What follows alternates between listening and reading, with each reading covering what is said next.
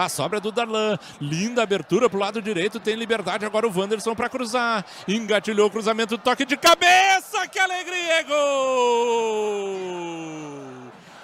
Gol!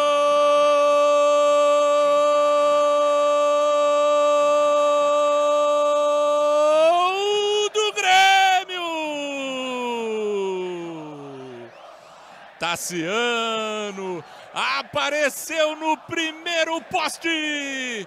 Cruzamento que foi um passe do Wanderson na carequinha do Tassiano.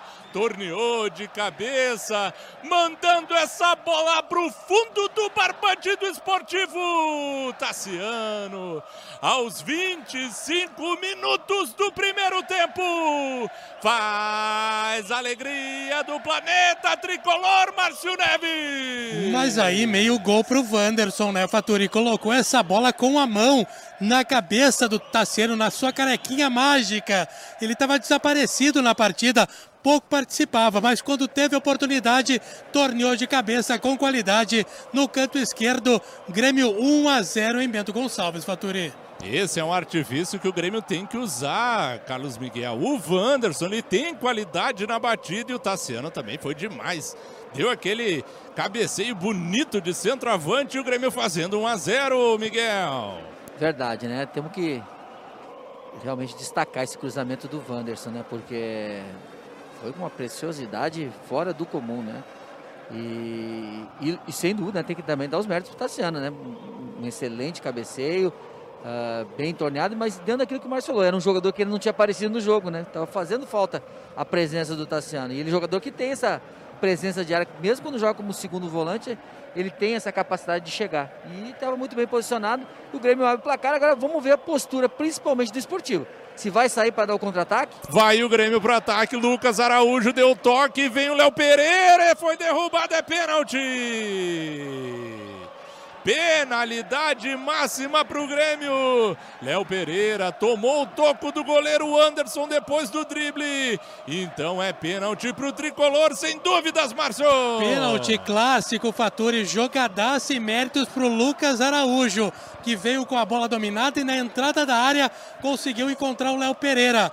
Na cara do gol, Léo Pereira driblou o goleiro e teve o seu pé direito atingido.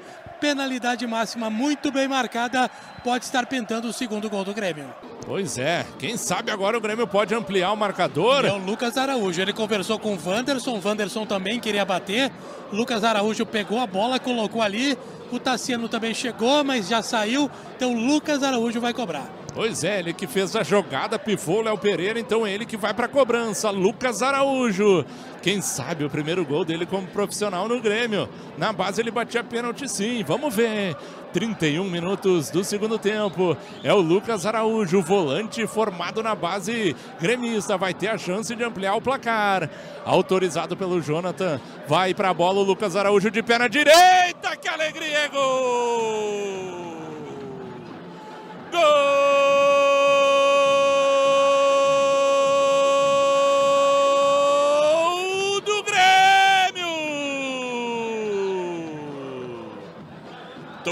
Toda a alegria do garoto Lucas Araújo, com qualidade. Goleiro de um lado, bola do outro, no fundo do barbante esportivo. Lucas Araújo bateu bonito no cantinho para ampliar o marcador. Aos 32 minutos do segundo tempo, Lucas Araújo faz alegria do planeta tricolor, Márcio Neves. Ele merece, Fator. E o gol da perseverança, o gol da paciência. Ele que é um jogador que está sempre à disposição do Renato, mas pouco é utilizado. Quando foi utilizado, pegou a bola, colocou na marca e disse: Deixa que eu bato. Cobrou bem, com qualidade, perna direita, canto direito, goleiro nem na foto. Grêmio 2 a 0, fica mais tranquilo o placar em Bento Gonçalves, Faturi. Fez a jogada, personalidade, pediu a bola, cobrou e agora Grêmio 2 a 0. Lucas Araújo, Miguelito. Muita personalidade, né? Além de ter feito a, a belíssima jogada que originou o pênalti também, para pegar a bola, pedir para bater e bater com qualidade, né? E ele pega a bola e bate com uma grande qualidade, né?